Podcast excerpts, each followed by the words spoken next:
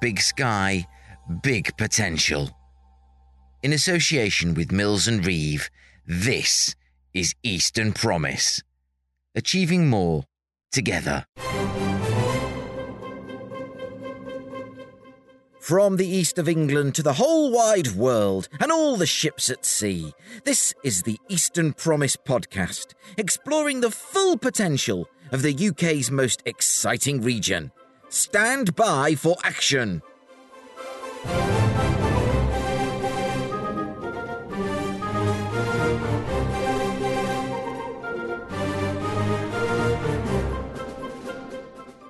I'm Mike Rigby, and welcome to episode 84 of the Eastern Promise podcast, wherein we'll be returning to our very popular series on how the Norfolk Brecks can support the growth of Cambridge.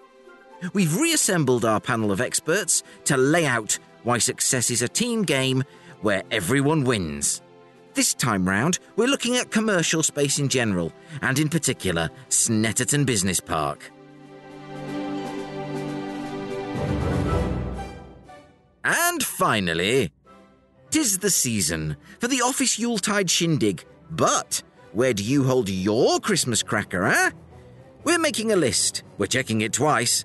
It's a Christmas Crowdsourcery.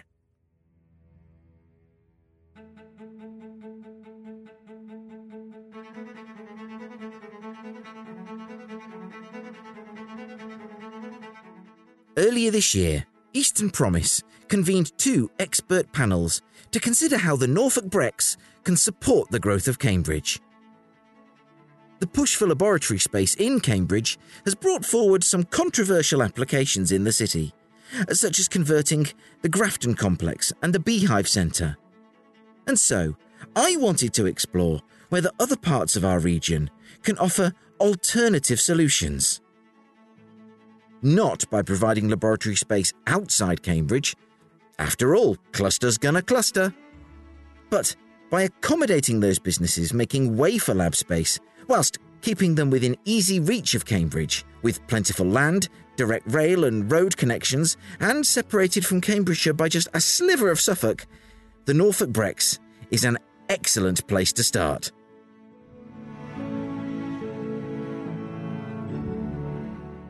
And so, having looked already at the strategic opportunities afforded by the growth of Cambridge, this time we're laser focused on commercial and industrial space in the Brecks.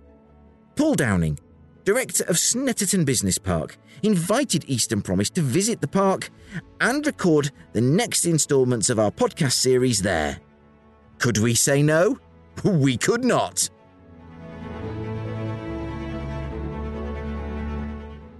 In this first panel, we look at the specific opportunities at Snetterton and the views of its flagship tenant. Those of you who have listened to the first two parts of our little sub mini series on how the, the, the Brecks, the Norfolk Brecks, can support the growth of Cambridge will be delighted to join us again, I'm sure, to investigate Snetterton Business Park, which is absolutely just off the A11. And I'm delighted to have this fantastic panel here to discuss both Snetterton Business Park and the wider commercial benefits that uh, companies, not just in Cambridge, but all across the country, all across the globe, can can can reap in this this fantastic region. I'm going to start by asking one of our first guests, Andrew Holdsworth of Breckland Council, to tell us briefly what he does for that fine institution. And then, Andrew, could you describe to us uh, your your remit perhaps and Breckland's approach to economic development and sites such as this, big commercial business parks. So uh, my name's Andrew Holdsworth. I'm one of the assistant directors at Breckland District Council. I guess for us, economic development's a really important part of the role of a district council. Creating more jobs, more sustainable jobs locally is one of our key priorities, and the place where we find ourselves sitting here today is really, really important in that context. So in the kind of slightly wider boundaries of where we sit, the, the, the kind of widest Snetterton area is one of the largest standalone employment sites in Norfolk, if if not the largest. So, got about 40 hectares of developed land already, a further 50 allocated through the planning process and significant expansion potential on top of that, maybe another 75 hectares.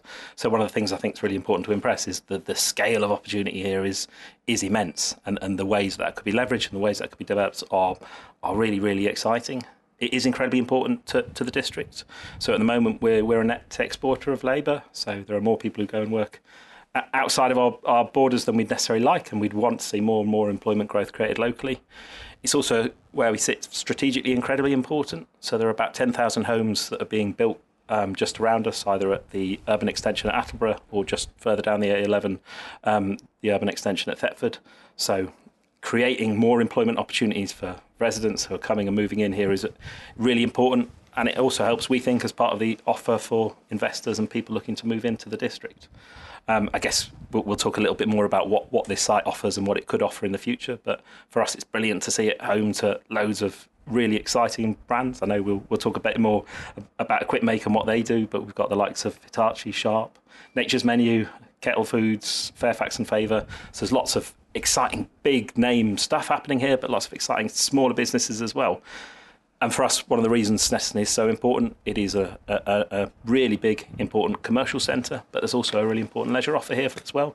We've got the Snetterton Circuit just over the road from where we are sitting, and lots more potential development in that space as well. So Snetterton sits at the heart of, of our uh, economic strategy at the moment.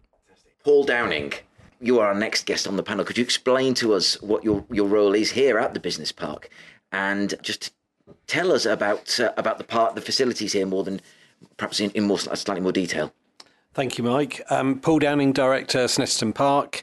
So we purchased the site probably five or six years ago now, former Sunday Market, and and spent the last five years refurbishing the existing buildings and seeking occupiers for them and building new units, bespoke units for people such as Pandasil, Hitachi, Sharp, uh, to name just a few, and um, Equipmake, who are here today as well, purpose built facility. So our vision is to develop this entire site. It's a 65 acre site. We currently uh, have developed about 25 acres of it. So there's a, there's another 40 acres to go at. Um, and we share the vision with Breckland Council of, of making this destination an economic growth um, and development area. Uh, and that's something we're very passionate about. Uh, one of the reasons I, I, sort of w- was really pleased to get you to the first part of our conversation on these issues, and why I'm really, really pleased to be here today, is that people will have seen in the news and various things, and, and, and, and it, it's not the be all and end all. There are other sites, and the level of investment, the level of government interest to Cambridge, which is very close at hand in relative terms. It's about a 40 minute drive. There's rail, direct rail options are not, not too far from where we're sitting now. And there are going to be people in Cambridge because of the drive for lab space who I think are going to be quite interested in selling up to, to cash in on that that push for labs. And we all sorts of places. Uh, listeners in Cambridge will know the Beehive Centre, uh, which is a little sort of shopping complex. That's going to have have a, a laboratory add-on conversion. Uh, the Grafton Centre, the same, uh, another shopping complex that's going for labs. People are, are, can be looking for where they are can relocate, and I think just as, a, as an outsider, this, this this has got to be really strongly in the mix. So, what what kind of tenants are you, looking to provide for in the future, or are you kind of really open to whoever whoever whomever knocks on your door? I, th- I think there's four key landowners at Snetterton, and we're one of them. I think our site lends itself to sort of more hybrid space, so a mix of office and warehousing. But you know, you've got a logistics centre here, a um, very well known logistics centre. We've also got over the other side of the road um, large scale manufacturing. So the, I think Snetterton Heath as an area lends itself really well to a, a range of businesses. Uh, us, per, you know, we'd like to see on our park, as I say, the more hybrid style units, and we we deliver a bespoke unit, so every occupier gets an opportunity to have some input into the layout design of their premises, so that it's something that they they sort of buy into at an early stage, um, and hopefully want to stay here long term. I'm going to come to, to James in just a second, but f- before we do, Andrew, in terms of Breckland's local plans, uh, are you is it still emerging your your local plan, or is it has it emerged in the in its all its glory? The nature of planning is constantly emerging. So we have an adopted local plan which commits significant lands for employment, but we're also in the process of updating our local plan. And through that, we've seen a number of additional sites be put forward in this area. So obviously, there's still a, an important plan making process going through, but mm-hmm. this is currently very important to us, and in, in all likelihood, will continue to be at least, if not more important, in, in a planning sense as we move forward. So, when you talked about the amount of, of land available, were you talking about uh, currently allocated or will be allocated? Yes, both and both. There, there's right. kind of there is a significant opportunity already in terms of allocated land. We're working in the context of where we're sitting at the moment with Snetterton Park at the moment in terms of a really important outline application to make sure we've got a sort of accelerated planning environment for, for new tenants to, to, to come in and occupy there's a number of landowners here, as, as Paul's mentioned. We've been working on a joint master plan across the whole site, so we can start to see collaboratively how things can come forward and the different kind of development opportunities that we can be looking to support. Well, in the second half of this session, we've got uh, Anna Aldous from Mills and Reeve, and I know some the joint master plan angle is something I'm going to very much uh, want to, to talk through with her. But James, James Bishop, Chief Operating Officer of Equipmake, welcome to the Eastern Promise podcast. Um, could you just tell us, for those who have been living on Mars, uh, what Equipmake do and the benefits of this site for your operations? Yeah, so thanks, Mike. Yeah, so Equipmake specialise in designing and manufacturing high performance traction motors and inverters. Uh, they go in various different um, industries, so automotive, heavy commercial, off highway, aerospace, and we're currently got a space launch at the end of this year as well with our motors and inverters as well, which we're really proud of. We sort of ended up at Snetterton because we're, we're based at Hethel, which is um, mainly an incubator centre. Uh, when I joined Equipmake, we had one warehouse and one office. When we left, I think we had about eight units in total, which is not really what that's designed for.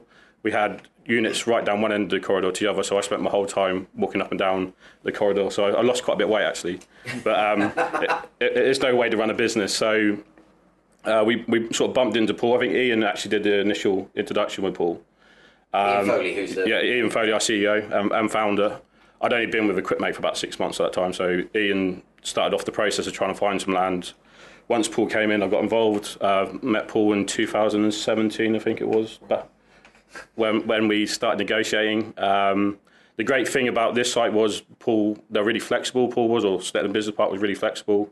We said this is roughly what sort of space we wanted, um, and we're quite lucky because the building frame was there, and essentially we they just fit out the inside however we wanted it. So it worked really well. Like Paul said, buy-in from us early on is we designed the office space, meeting rooms, um, and different manufacturing areas.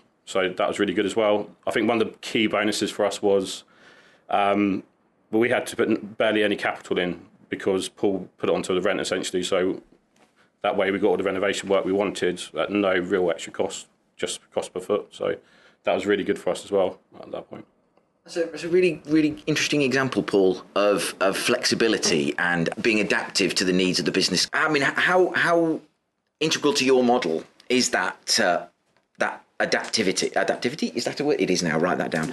Uh, that ability to adapt to the needs of the consumer. That bespoke offer. How important is that to uh, your your offer, Paul? I think that's what's um, led us to attract so many uh, names to the site.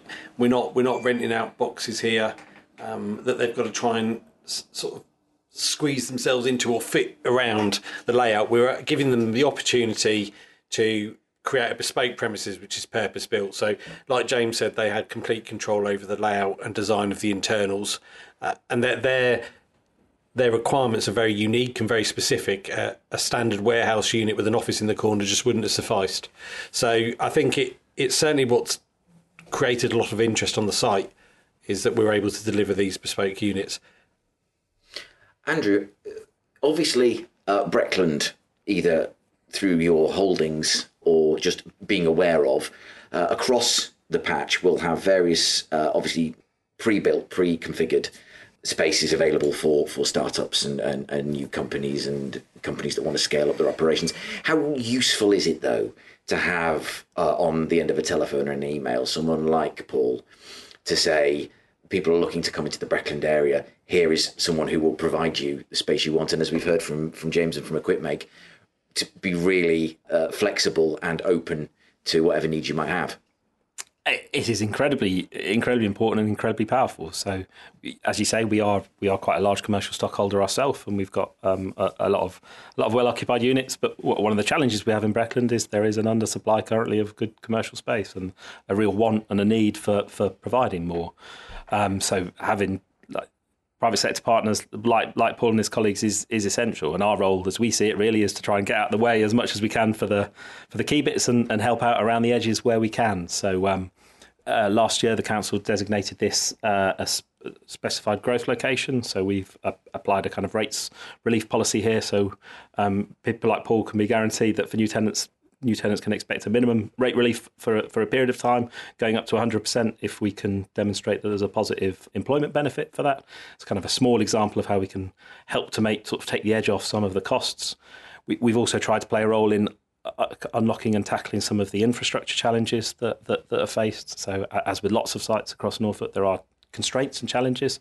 Power was a particular challenge here, and with the support of the, the LEP and Norfolk County Council, we, we were able to bring forward funding for a new substation, which was energised earlier this year to release 6 MVA of power, going up to 36 MVA. And that's uh, hopefully a kind of real catalyst to seeing a lot more growth at pace now on the site. But in all of that, our role really is to help where we can, take the edge off some problems where we can, work with partners like the county and the LEP, but hopefully let let Paul do the stuff that he's really good at, which is providing a, a, an excellent environment for business to grow. I think that's what I, I particularly like about this conversation about sort of focusing in on the Brecks, that that uh, the relationship between the county and Breckland, as I say again from an outsider, although albeit with sort of fairly long experience, but is really positive, is really constructive, and to to sort of not not singing on the same hymn sheet because that that seems sort of manufactured, but that kind of willingness of all parties to just get behind the, the, the, economic development program and say, do you know what, we really believe we can deliver something really, really marvelous. I think it's really, really powerful. I think the um, investment in the uh, primary, the new primary substation, is testament to how county uh, and local government have pulled together to deliver something that this area needed to facilitate growth. And then now, as landowners, we've set up an SPV to to deliver. So SPV. Uh, special purchase vehicle. Yeah. So or a, jo- or a, or a JV. That's a joint venture. Yeah, between between us and other and three other landowners to, to deliver a new electrical distribution ring. You know, it's a it's a sizable investment from us, but you know, Breckland were able to deliver this primary substation, which was huge investment Chris Starkie, who's off, off to my left, has handed me a note saying special purpose vehicle. So thank you, Chris. Thank you. Um, it's like Dictionary Corner on Countdown. You're my, you're my Susie, aren't you? Um, so, James, what kind of plans have you got for the future that you think this site is really going to help you deliver? So we did an IPO last July 22. You, please, please don't make me uh, force you to explain the TLA, the three-letter okay. acronym. So, so it's an initial public offering of um, stock for Equipmake. So we decided to float the business on the fundraise. So we raised about 16 million pounds last year. Um, 60. 16, sorry. 16. One yeah, six. One six last year. Part of that plan was we needed a building like two months after we raised the money because we had orders we had to deliver. Mm. So luckily there's a big site at Scottow where the hangars are. So we've been in discussions, I think, with the council on that for last probably two years, looking at potentially moving there short term or longer term. We're just looking at to start with as an option. We took that on probably about four months ago, I believe, um, and we've currently filled that site up where we've got 15 uh, vehicles up there. We're converting them. Some are US fire trucks, which we were talking about earlier. Oh, yes. Coaches, buses as well. So um, that, that's going really well. Longer term, we don't know what it brings. Running two sites is quite hard for a business. Mm-hmm. Uh, and in an ideal world, Paul knows this, and uh, we've been talking to local council about having everything under one roof. So longer term, I think one of the attractions to, to our unit here was we've also got, um, I think we've still got a planning ex- extension, haven't we, on ours option? We, yeah, we did. We, we actually did uh, a design initially. Yeah, how it could be expanded. Yeah, so so we we initially when we did with Paul said this is for us today, but we want to grow the business. So can we have an option onto the right hand side out the back? That actually wasn't big enough option for us. so so we had and the lead time we we, we discussed about activating it, but the lead time was quite long as well. Um, and obviously at Scottow, there's some big hangers up there, which is ideal for us. But Longer term, I can't tell exactly what we're going to do, but there's been discussions about having everything under one roof. It's easier to run a business, but also there's quite a bit of space around here as well. Right. So I, I think it could play a big part of our future. What attraction is proximity of the, the sort of the road network and the Well, our CEO lives around here, so so that's attraction for the business because obviously it's his, his business. But also, we, I think we moved everyone from Hethel before we were here, and we're lucky we didn't lose that many people because it's literally like a ten minute drive down Yeah, the it road. is. So we don't really want to do that again. So the, the the idea, the attraction would be to stay sort of in this area. As a business, we don't really want to leave Norfolk full stop. We're settled here. We've got we've got 16 different nationalities working for us in Norfolk. wow. So we we got a, a hub here. We're happy here. With the A11, you got good. I mean, we can get to the Midlands in about two and a half hours, so it's not too bad. Mm. Our clients don't really moan about it anymore coming over here. They don't overly like going to Scottow because that's like another hour on top. I think this is a good area for us, really. So we're really happy. And like you said, at this site we pull people in from like Norwich, just north of Norwich, but also we have employees from like Thetford, Bury, St Edmunds way. So that, actually, the catchment area is quite mm. big for employment as well for us. Yeah. And when we go to the other site up at Scottow, you know, we're we're pulling in people in from like Great Yarmouth, Dereham, and different areas as well. So yeah.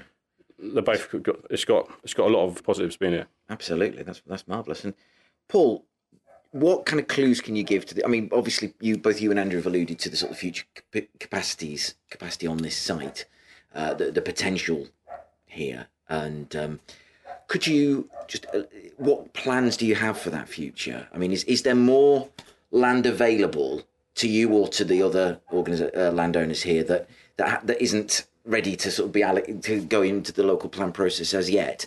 So part of the, the reason for doing our outline planning application with well with Breckland at the moment is because not all of our site is allocated.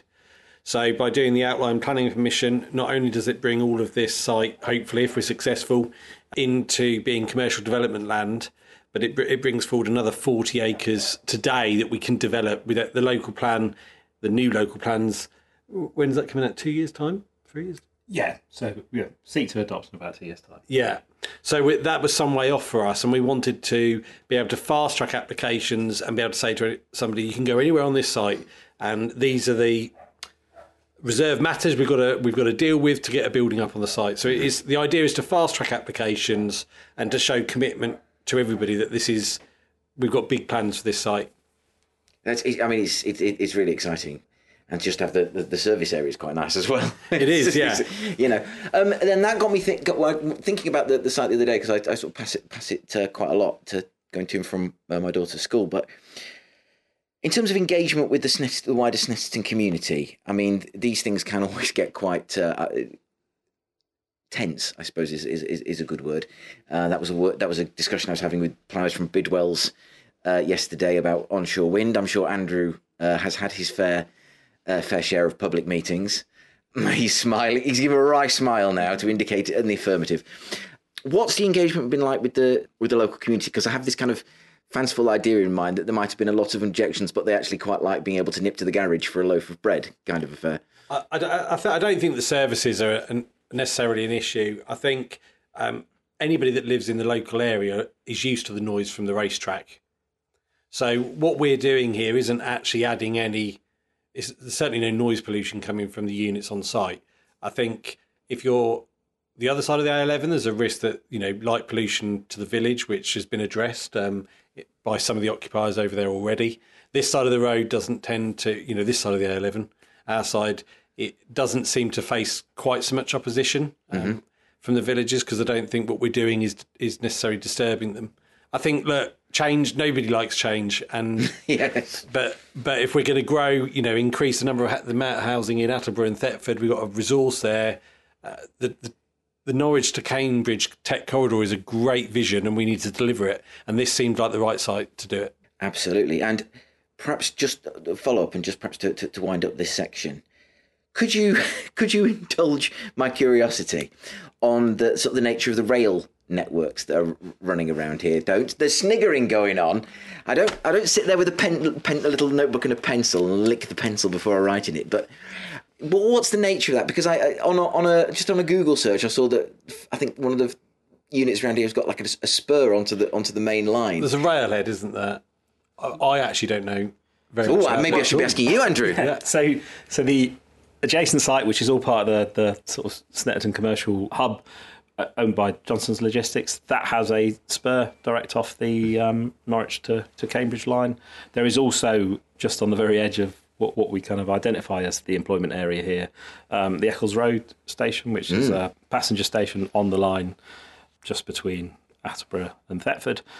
It is something which features in the kind of longer term vision aspiration. There's sort of significant opportunity there. It's kind of a, somewhat underutilized at the moment, but could certainly be part of the, the long term aspiration for a, for a site like this. And it's Well, something yeah, I would imagine the ability for people to just from either from one end of the line or the other to come and just jump off and, and be right in the heart of the park.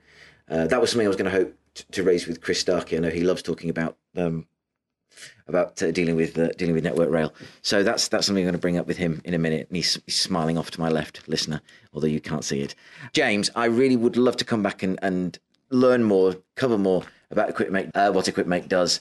Andrew, thank you as always. Always welcome here. I've picked I've picked on him while he's taking a swig of water. so Oh, maybe I'll cover one quickly. So yeah, Mike, uh, we'll have to set a date up. Um, yes, please. come over to this site, have a have a factory tour, um, and then we'll go over to the other site as well, uh, and we'll get you to drive on the buses. It's a So uh, yeah, well, really happy now. Paul, thank you very much. It's always a pleasure to be here. Thank you for you really sort of you reached down and sort of really said, "Oh, well, let's let's take this conversation to the next level."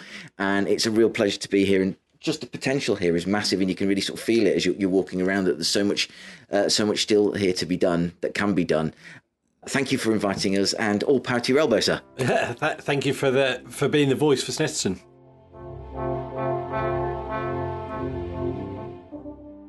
Thank you to Andrew, Paul, and James for that really upbeat and exciting discussion. Now, in this second panel, we look at the wider commercial and industrial offer in the Norfolk Brecks and how to take advantage of that. Anna Aldous from Mills and Reeve and Chris Starkie from Norfolk County Council join our panel. As the hum of the air conditioning dies away, um, that was a wonderful sort of tour around Snetterton Business Park. And uh, the the huge uh, opportunity for any business to come and and uh, and have a part of this site, which is so well located, such such a prime location uh, in Norfolk, but uh, very close to Suffolk and within very easy reach of uh, Cambridge and points south, north, and west of that as well.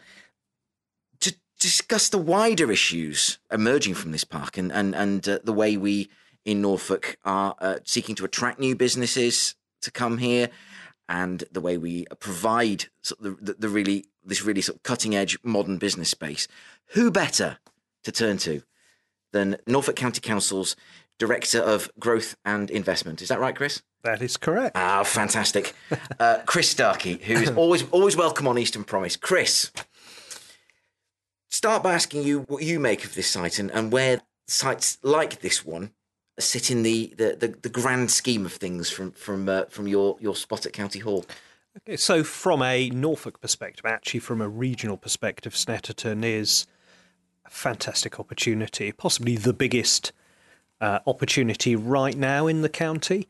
I say that because it's rare to have the infrastructure already in place. So, having a, a dual carriageway and a grade separated junction, the things that uh, transport planners love but are terribly expensive uh, to deliver, um, and land to die for. Um, we talked to, you talked in the earlier section about the electricity challenges and uh, and and so on, but those are being those are being met. Um, and so, so I think Snetterton is is beautifully positioned. It's beautifully positioned because of the types of industry that, that that we think have great potential in Norfolk and in the region over the over the coming years, and with the growth in housing planned for Attleborough, for Thetford, for Norwich, for Cambridge, there's, there there should be no shortage of shortage of potential employees. When we first did this panel discussion at Breckland Council, you uh, you very rightly pointed out that obviously Cambridge is is not the be all and end all. There are many other points in the country who would be uh, who, who would be fools if they denied themselves the opportunity to to look at a site like this. That being said, how active are you able to be in sort of pursuing those those companies and sort of advertising the fact that this site is standing ready, willing, and able, and that you're going to get more bang for your buck, bluntly, if you're planning to sell up in the Cambridge area to make space for labs? So I think um, Snetterton stands on its own two feet as a as an attractive investment location or a location in which to invest.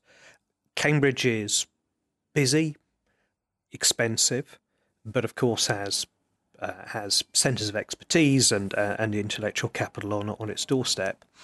If you need space and you need the flexibility about growth, because we've we've heard about Equipmake and, and wanting to move here, but the ability to to continue growing. It's hard to reserve space you want to grow in. Well, it's hard to get space anyway in Cambridge, let alone. Oh, by the way, we we might want some more space. They'd just laugh at you if you said if you said that. So so uh, and and yet it's it is beautifully located in terms of its proximity on the Cambridge Norwich corridor mid mid between uh, Norwich and Cambridge. So we at the county council think it's uh, has great development opportunity. Agree entirely with our colleagues at Breckland around that, and I think the the, the most important thing that development wise has happened is that you have a a group of developers willing to work together uh, with a constructive, a creative, optimistic vision, f- but also willingness to invest themselves. So um, you know you have uh, you have proactive developers wanting to to make things happen, being agile, being flexible, working with the local authorities who are wishing willing to do, do our bit to try and move away some of the barriers, which is really the primary role of local authorities is kind of get out the way, uh, get decisions done, and and, and, and support and so on. So so I think in Snetterton we have we have really um and so a really great place and it's great that you, you, you, you wish to highlight it and, and, and, and tell more people about it because to be honest that's the one thing holding it back not everyone knows about it you know, there's there's uh, one of the recent uh, programs we did on Eastern Promise. We took someone uh, who listens to the, the the podcast, who's actually the Life Sciences and Healthcare Partnership lead for Cambridge University, and it was a tour of the Quadram Institute. They were very happy to welcome her, very happy to give her the tour. She sort of wore the mic, not me, for the tour. And outside, I sort of we sat down and said, "They can't." I said to her, "Dr. Tammy Dugan, they can't hear you now. What did you make of it?" And the first words out of her mouth were, "I didn't know this was here." I, I, I do worry sometimes that N- Norfolk sometimes seems to uh, lie low and hope no one notices, but I certainly hope they will notice this place. They absolutely should. Anna. Anna Aldous, who's brilliantly, fantastically returned from the previous panel. Mills and Reeve, just remind us what you do uh, with Mills and Reeve. Yeah, so I'm a principal associate in our real estate team based uh, in both Norwich and Cambridge. Very apt for the podcast, and I specialise in large scale mixed use development sites. So both inclusive of residential and employment and all the community realm that comes with that as well. So, as a as a completely neutral observer, what do you what do you make of what you've seen and what you've heard so far? I think it's fantastic. I think, as Chris said, it is such a rarity to have a site of this scale ready made, ready to go. Um, I am a firm believer that these projects have to be infrastructure led and to not have to deliver access to a dual carriageway right in the middle of two fantastic innovation hubs in Norwich and Cambridge with lots of housing on the doorstep as well, you know, people would be tripping over themselves for those kind of sites. So I think what we're dealing with actually is something really special to begin with. That said, I think Paul is doing a phenomenal job uh, in nurturing that development. And something I'm really passionate about is stewardship. I think when you bring forward sites of this scale and this size, we've heard about the number of landowners, we've heard about the number of occupiers. What's really crucial is somebody with a single vision uh, willing to drive that project forward. And I think actually that's where, where Paul and his company add some real value here. I mean, how how rare is that from your point of view? To, I mean, you, you must work with a lot of people who work together quite ru- rubber rub along quite nicely. But for a site of this scale, how rare is that to find that kind of unity and you know someone like Paul who's wants to basically grab it by the scruff of the neck? And I have, I, I you know, I absolutely know how you feel about that. But honestly, on a much smaller scale, I know how you feel. To, to drag that drag that through and get that really. Uh, motoring. It's probably one of the biggest hurdles, I would say, to getting these sites of this scale off the ground. Uh, once you get past the infrastructure issue becomes funding. You know, there's also considerations around sustainability and transport, design. There are so many moving components, as I'm sure Paul doesn't need me to, to reiterate. But having somebody sitting in there almost as a custodian uh, of the site and wanting to drive it forward is rare. Um, and actually, I thought Chris summed it up really nicely. It's actually working with local authorities who know when to pull the levers off actually, what's really nice about um, feeding in from the Cambridge ecosystem, these business parks work really well. Um, when you bring in innovation, you have that culture of innovation, but things like seed funding, business rates relief, letting people grow, having the flexibility to do so in terms of space as well as money, um, it, it's a really good example of actually people working together in a really constructive way to their own strengths. Again, one of the reasons I love doing this is to satisfy my own curiosity, but just talk us through what your sort of everyday role is as a, as a, as a, as a lawyer with uh, with Mills and Reeve because I'm just I, am fascinated. You obviously you know you know you, you know your onions, but uh, yeah, if you just sort of outline what you do. Um, so the nuts and bolts are obviously the legal agreements that go to supporting these kind of parks. So it ranges from site acquisition and site assembly, giving people the ownership of the land to bring the park forward, taking it through the planning process, uh, supporting the construction of units, because obviously there will be legal relationships to parties on sites, uh, supporting people like Paul in terms of the leasehold agreements um, and the portfolio management, sort of the ongoing management of licenses, licenses, that kind of thing.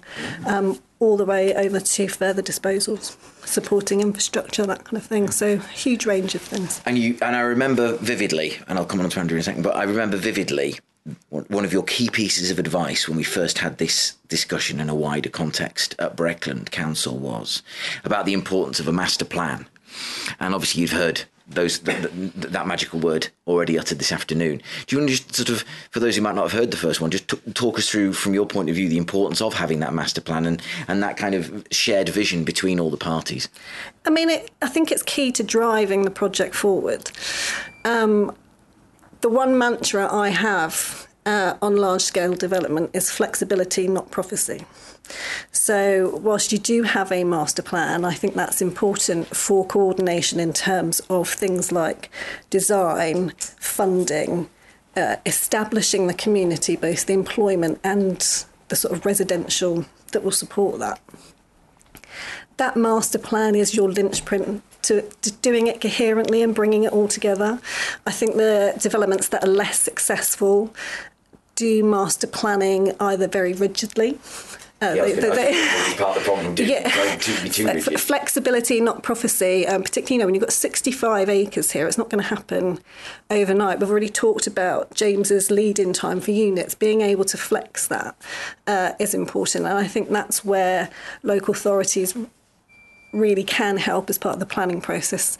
I know we like not to moan on this podcast. I have my own thoughts about uh, the, the, planning system in and of itself, but having those um, outline planning permissions, the broad permission to do something that has the flexibility within it to grow with the site as the site grows and the occupiers in it, uh, I think that's going to be really key. Fantastic. Andrew Holdsworth, Breckland Council, can I just ask you to reflect? before I bring Chris Starkie in and give him a chance to tee up the the, the, North, the Norfolk uh, economic strategy. Just reflect on what you've heard so far and, and what this this means for Breckland going forward over the ne- the coming years.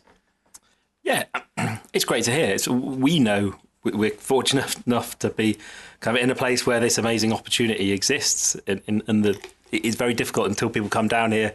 Even when you come down here, just spend time driving around it, see the scale of potential opportunity here.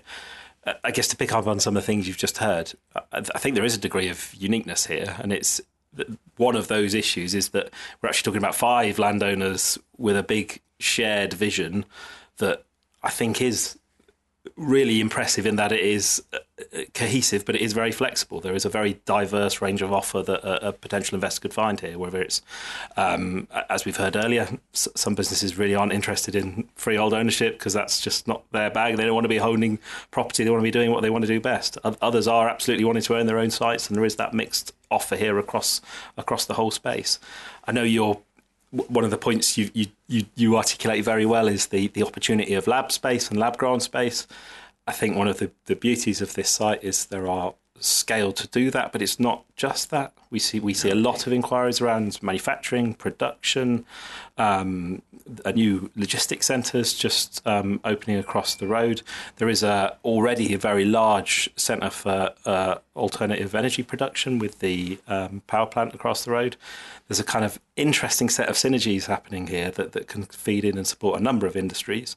Uh, one inquiry that we're working with at the moment as well around um, training provision and, and education, a real mm. keenness for providers to be much closer to the businesses that they want to be um, providing talent into, um, and, and, a sense f- from the, the kind of FE sector that they can see that something's growing here and they would like to have a, a, a footprint on the space as well.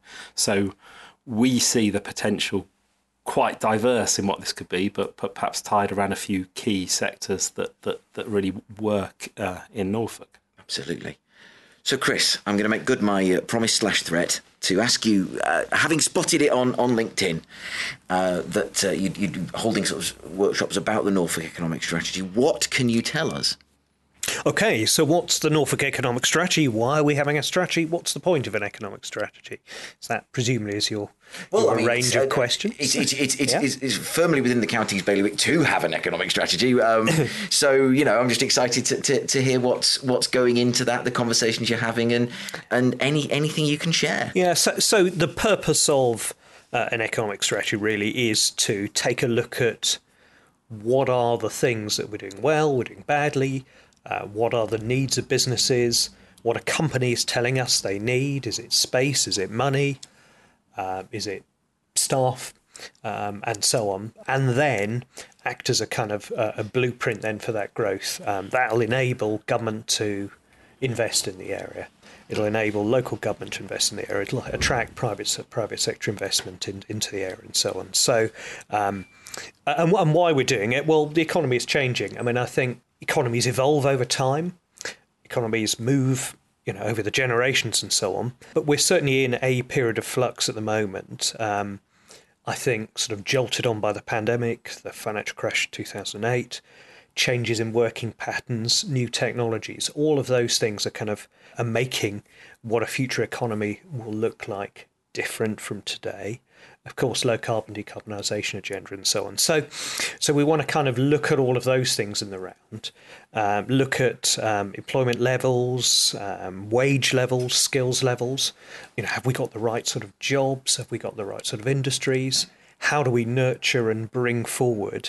How do we build on our strengths? How do we nurture and build uh, on um, some of our really successful businesses and where have we got gaps? Where are there uh, and how can we kind of back those industries of the future and encourage them to either be based here because they were here to start with or indeed in, attract them in? And um, on your earlier uh, the earlier session uh, we heard from a Equipmaker, Equipmaker, a perfect example of the type of business that um, uh, is really important to the UK's future, let alone Brecklands, let alone Norfolk's, let alone Snetterton's, the UK's future. This is a business that's really in, uh, a real uh, technology pioneer in uh, electric uh, automotive space. Um, so, how do we help businesses like Equipmake really choose to be here and want to stay here and be able to grow here?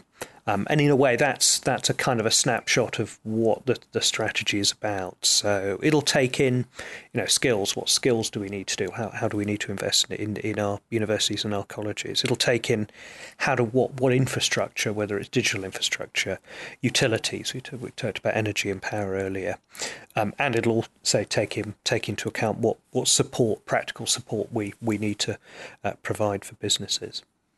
I mean, that's that. That uh, it seems obvious to me that that's the kind of thing that you would a sensible, responsible local authority would engage in, and, and I would imagine. I'm looking at Andrew again now, and he looks looks up with a certain amount of what what. Um, that's obviously a, within within within the purview of, of the responsibilities of a district council. You you have done and will do in the future similar things in terms of looking at how how the, the, the business support side of things works, and that you'll keep that under review.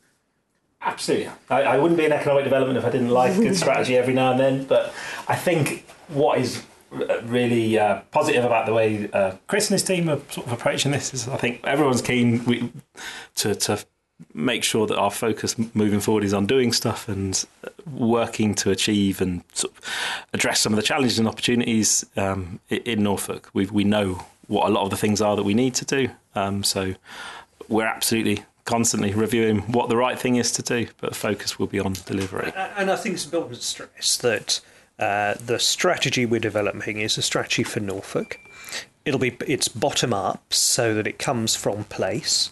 So we're working closely with Breckland colleagues on the future Breckland strategy, making sure that's woven in, making sure that it isn't a blank piece of paper, the economic strategy, because there's already established established really good work at a local level and at a county level, uh, and we'll be looking to kind of build on those on those pieces. It's why, in a sense, it, it, describe it. The first piece of the economic strategy is a stock take. What's going on now? Mm. It's kind of um, how how we doing, and, and and most importantly, how do partners in particular parts of the county want to proceed because uh, we want to you know walk in lockstep with the work that Breckland's leading on um, in the market towns as a, as one example, and here in Snetterton we we couldn't be more joined up on wanting to work uh, as a partnership. Bringing bringing forward the site. So uh, so while uh, Breckland will have its strategy, which will be more focused, more granular, we'll have a strategy which is county wide. The two will uh, the two will be quite similar again, it's, it is uh, one of the reasons I love doing it, it, not just because I live in Breckland and in Norfolk, but because there is that, I think, really, really good synergy. I'm not. I and I don't wish to say that that's not happening with other uh, local authorities in Norfolk. You spend too much time in Cambridge, where they might. I'm sure I don't know what you mean, Chris. I there might be more. Uh, there might be more earthy conversations I do, between I do like authorities around the, around the region. That that is true. But one of the, the key mantras of Eastern Promise is we we don't try and force everyone into an, an amorphous blob. We take each part of the region on its own terms. And this is very much a conversation that uh, I'm not. I sound like I'm chiding you now. I'm not. I'm not in the any slightest. You're having a bit of fun with me, and I enjoy that. Um, but uh, you know, it's it's it, what I love about doing this is you have those conversations in uh, in their own terms, in in in look focus, focusing on what is best for them, not trying to tell them from high, uh, way up high above that uh, what's best for the region is actually best for them, and uh, that that's wonderful. Anna, just have you any any last reflections? I shall go round and see if any any last reflections. Have you any any any thoughts you'd like to share? Paul's right here. Paul Downing of of Snetterton Business Park is is to my right. He uh, uh, uh, in in space, not in politics. But um, any any thought? I'm not quite sure where to lead on from that, if I'm honest, Mr. Rigby. Um, I think for me, it's just a reiteration, actually, what a great job has been done today and the potential it has. Um, I think one of the other th- key things we haven't really talked about actually is the role of the, the patient capital approach that uh, yes. Snetterton has taken. And I think um, for companies like Equipmake, that has made a huge difference. If we're talking about economic growth, you know, allowing those innovative startups to move out of that expensive space in Cambridge, somewhere like Snetterton with that patient capital approach is hugely beneficial you know, giving them a breather uh, on funding, giving them flexibility of space that they can grow with, um, is an opportunity I don't think they're going to find in many other places. Paul, what I'm going to do right now is, in just a second, I'm going to wheel back so you can come and take on this, take just speak to this mic a second, and just give us an idea of, of, of what you've taken sitting here listening to the second part of this discussion. Are you ready? Ready. Go. I think what I've taken from today is that um, just a reminder that we're all thinking along the same lines and trying to pull together to deliver um, our vision, and I think that I think that's great, right from county through to local district district councils, and I think you're doing a marvelous job of sort of spreading the word, and we're, we're very grateful for that. And I think anybody that's looking for space uh, along the Norwich Cambridge Tech co- corridor should have a look at it. Snetterton. It's a great place to be. There's um, us. There are four other landowners here that are interested in space. You know, together we can deliver. Um, you know, some great commercial space, regardless of what industry you're in. Worth having a look, look at the um, the joint venture website, which is snettertoncommercialhub.co.uk, tells you about all the landowners, the incentives available by Breckland Council in terms of business rates, and the types of uh, the types of buildings and land that are on offer um, for all the parties. Thank you very much, Paul. Anybody got any last reflections? I can cut this if, if everyone wants to shake their head at me and we can end it on that. Thumbs are up. Thumbs are up. Thank you ever so much, everyone. I've really enjoyed this discussion. Uh, it was, uh, due to circumstances, it was a bit rough and ready, but we got there in the end. And uh, thank you. It's it's, it's just wonderful to be here. Wonderful to talk about the, the, the, amazing things that are going. I don't, I, I never fail to end these sessions with uh, with a smile on my face. But thank you all for coming.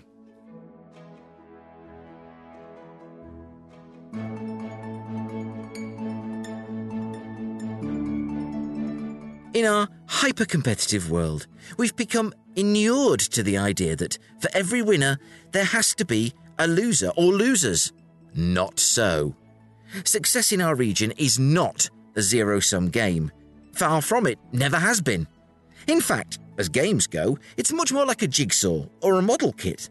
The pieces don't fit together every which way. But if we're wise, Together, we can assemble something wonderful, which we can all celebrate.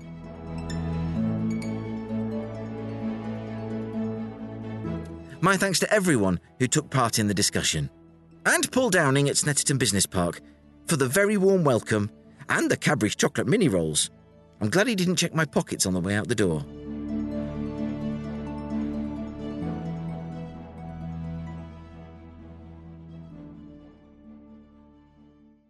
And now.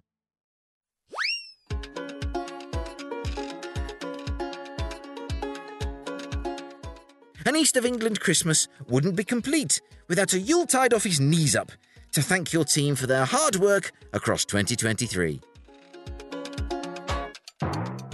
Christmas jumpers, silly hats, and other festive trimmings are optional, but judging by the evidence, many of you are keen to take up the option. What is mandatory, however, is your enjoyment for this seasonal spell of. Crowdsourcery.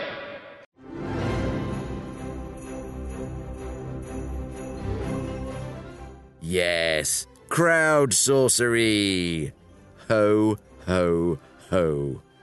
In that festive spirit, I shall be interspersing your Yuletide merriment with some specially East of England themed cracker jokes. Oh, yes, I will. Yes, that's enough of that. First down the chimney is Tarquin Bennett Coles, Senior Partner at SCI Partners, Advisor for Little Bean Journey Limited, Pro Bono Mentor for the Homerton Changemakers, and Careers in Healthcare Supporter for the MBA and EMBA students at the Judge Institute. Says Tarquin, we had our Secret Santa party with a twist! At our Tring office in Hertfordshire.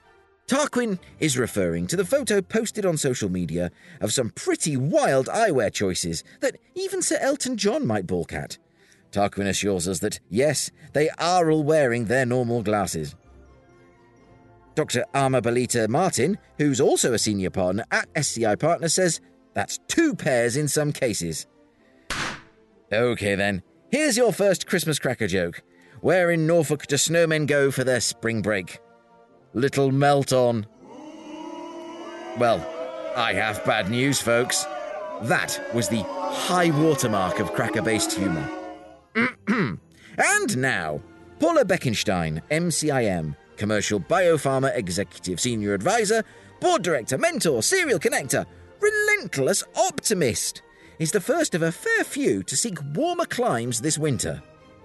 Off to sunny Buenos Aires, then ready for JP Morgan's conference in San Francisco in early January. Very nice. Uh, all I can say, Paula, is I fold up small and can fit into carry on luggage. Right, next joke. Where's that cracker? What are the first and last places in Cambridgeshire that Father Christmas visits? Yeah? First is really Ely, then late on Bromsworld. and now, keen as mustard and fresh from making a mint, Jamie Dady, factory support at Condimentum, helping to produce the finest ambient ingredients, tells us they're having a little get together at the Oaklands Hotel Norwich. It's the most wonderful time of the year. Now remember that when you're de icing your car first thing on a very chilly morning. Okay, next in line for our rapid fire salvo of cracker bangers. Where in Suffolk does Father Christmas have to pause his deliveries? Thwaite. Yeah, that's fair. Another seeking winter sun is Stacy Weiser. To sunny and warm Florida. Festive tidings to you and yours. And to you, Stacy. And to you. And here's another festive fizzler. Hey, where in the east of England does Santa get his pants repaired? Soham! Oh, come on, that one wasn't that bad. Hmm, back to your Christmas plans. Tom Abbott of Green Easy, Abbott Feudali Investments and Sustainable Consultancy. He has a very worthwhile plan for the big day the Open Norwich Christmas dinner for the homeless. Meanwhile, James Lee Burgess, digital design Jedi and all round jolly good egg, is, like myself, a one man band and solo operator. So JLB is thankful to Steve Bjork of Eggbox Studios for organising a creative's last Friday social Christmas curry in two weeks at the Spice Lounge. Ooh, there's an idea. Yes, but here's another lead lined laughter load. Ahem. Which Suffolk parish gets priority delivery from Santa? Rushmere. Yeah, again, pretty fair, pretty fair. And now to Norwich, where Tracy Rhodes, campus host at Fuel Studios, are having their own festive knees up on Thursday at Fuel Studios Norwich.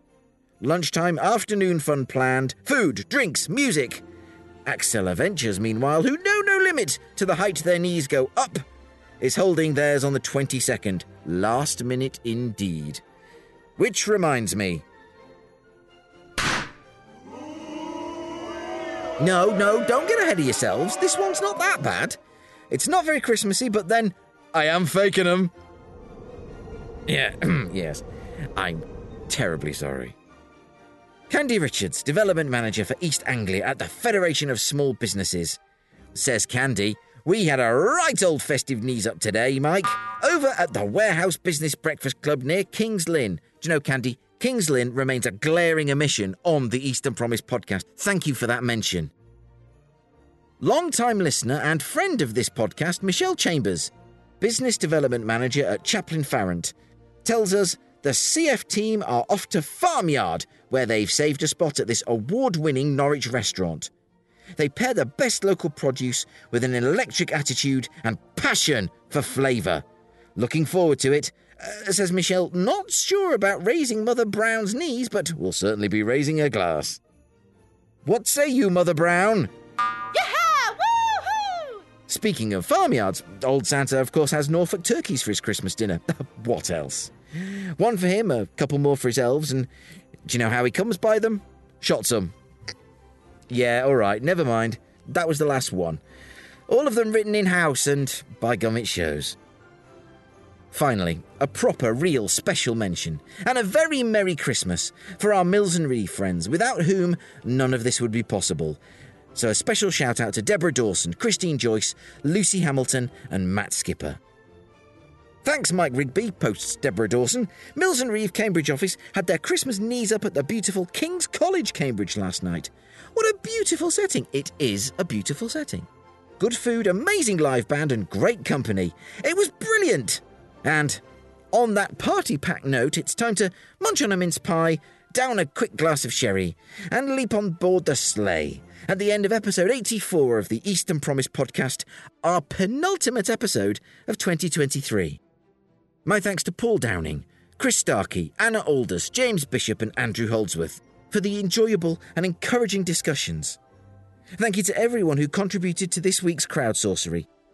And to Engineer 49 for another sterling job on location at Snetterton Business Park. Thank you again to Mills and Reeve for all their support. And if you want to get involved in the podcast in 2024, it's very simple.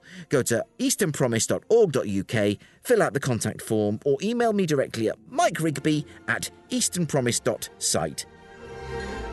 I'll be back next week for our final episode of 2023. So until then, bye for now.